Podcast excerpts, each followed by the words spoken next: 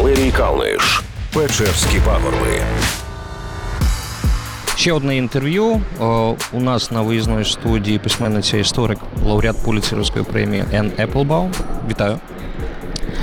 А, Дякую. Останні 300-400 а, років Україна потерпає від е, Росії. Здається, що м, цей тягар вже, вже назавжди. Яким вам бачаться відносини між Україною і Росією в наступні 50 років? Well, it's important to remember that countries Я гадаю, що між будь-якими двома країнами стосунки можуть мінятися з часом. Історія в цьому розумінні невблаганна. І хочу нагадати вам як аналогію стосунки Англії та Ірландії. Британська імперія століттями не визнавала відрубності незалежності Ірландії, намірів цього народу стати нацією. І так було дуже добре довго, але з часом почали виявлятися протилежні прямування. Е, Аргументація була дуже схожа, що це не народ, він не має мови, це якісь селюки бунтуються. І лише в 20 столітті Велика Британія, інакше кажучи, Англія, змінила своє ставлення, почала потроху усвідомлювати те, що ірландська незалежність це неминуче, е, конче потрібна річ. І так е, може статися і з росіянами, що поки що застановлюються над питанням, чому ви хочете жити окремо, чому ви не хочете залишатися частиною нашої великої цивілізації, спільної спільної культури. Парадоксальним чином війна прискорила ці процеси, і ем, коли ем, росіяни, що вже починають усвідомлювати окремішність України, її незалежність духовну, ментальну, е, вони з часом, я думаю, змиряться в майбутньому з тим, що це є окрема країна, і саме так і треба сприймати. А, Паралелі чи можливо проводити паралелі е, по відношенню, наприклад, Сталіна до України та Путіна до України? Чи є у них щось спільне, чи є щось відрізне? Yes, I mean, I'm always very careful about comparing Putin and Stalin because they are they are different. Я думаю, що з усіма глибокими відмінностями між е, постатями Сталіна і Путіна є дещо спільне. Треба завжди бути, звісно, обережними дуже з такими паралелями, з такими аналогіями. Однак ми не можемо не вбачати е, цих е, головних засадних е, рис. Сталін бачав в Україні проблему не лише і не так зовнішньої політики, як внутрішньої політики, і як проблему для своєї влади, як загрозу. Um, Тому що український націоналізм, досвід е, спільних дій із польським військом 1920 року, це була пряма загроза більшовицькій владі, не лише в Україні, а на всій території колишньої Російської імперії.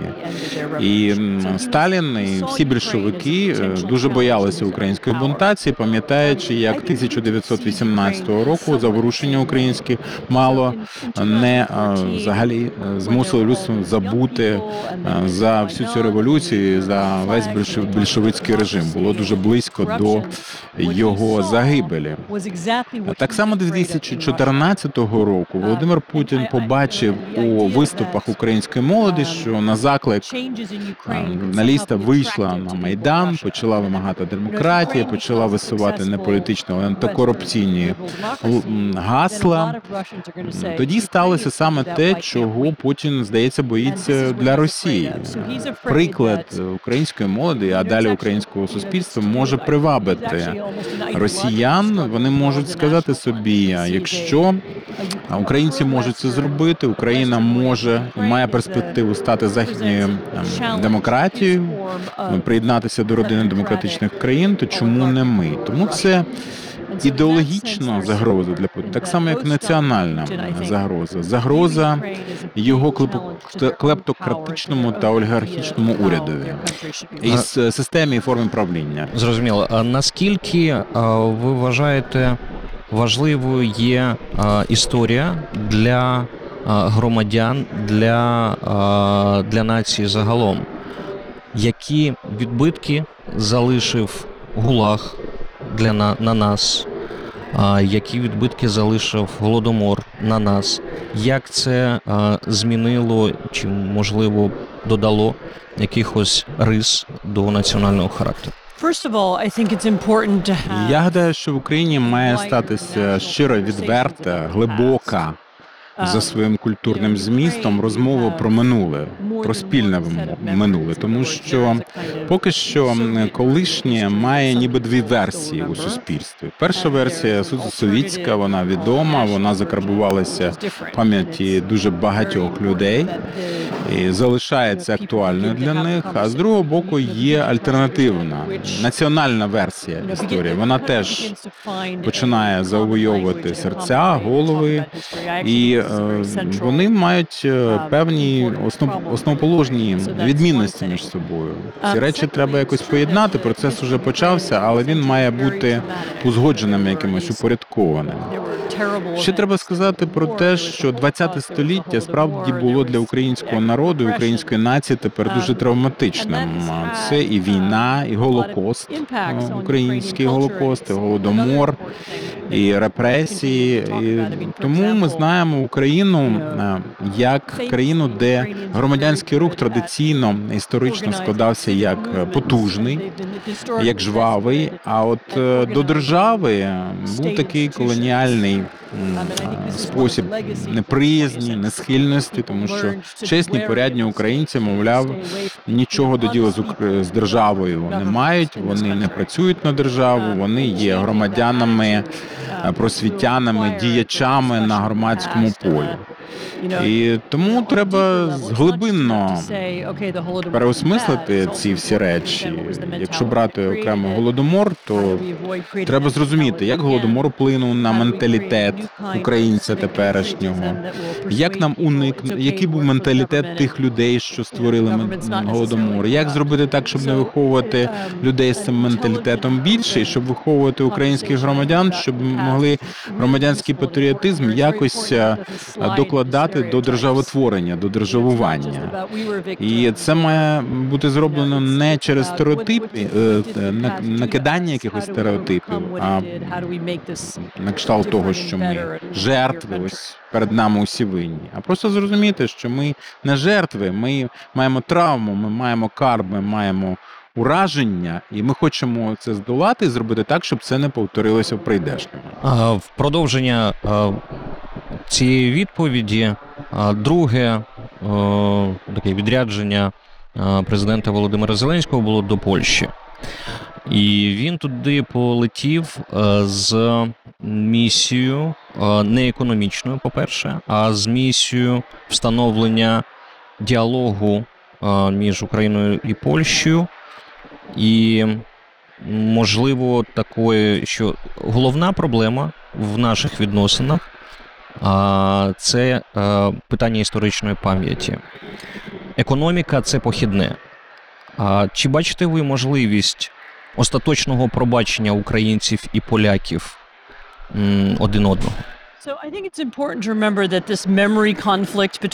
Я хочу сказати, що це відносно новий конфлікт, відносно новий він у тому розумінні, що звісно, вже впродовж кількох десятиліть, починаючи від ХХ століття, є певні розбіжності, непорозуміння, є певні сутички в історичній пам'яті, є факти історичні. Але ми ж пам'ятаємо дуже добре, що 90-х, 2000-х років був великий поступ. Було порозуміння між урядовцями українськими і польськими, було порозуміння між польськими і українськими істориками, були регулярні зустрічі, були конференції, були спільні підручники, де таке гармонізоване бачення спільного минулого вироблялося. А тепер ми бачимо новий вибух і е, бачимо, як в онлайн виходять якісь коментатори, якась лють виплюскується на сторінки різних носіїв інформації. І здається, що тут ем, політична доцільність з'явилася з боку теперішнього польського уряду. Вони мають якимось чином розпалювати національне почуття, як вони їх розуміють, і оця ворожість до українського національного руху є одним із таких способів. Не будемо нехтувати цього. По-друге, є безпосередній інтерес Росії. Росія намагається, розпаливши цю воро- ворожнечу, роз'єднавши дві країни, е, зробити собі добре, зробити собі користь.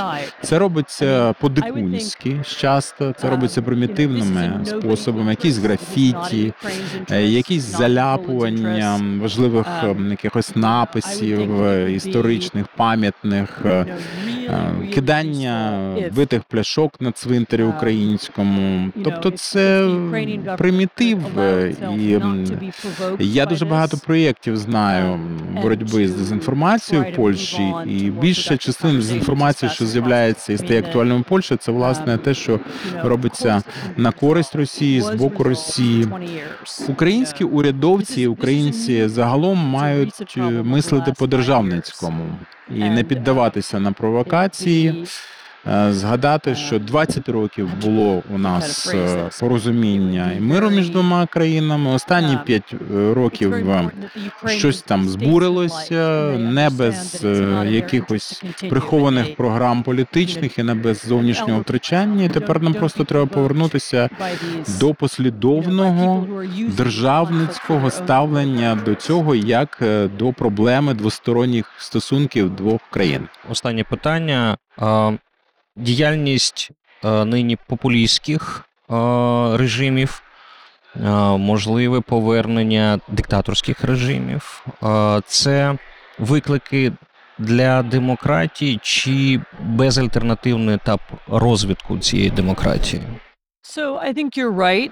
Um, Я гадаю, що ви маєте слушність, коли кажете, що популізм або те, що ми називаємо тепер феноменом популізму, це є предтеча Um, авторитаризму в багатьох випадках.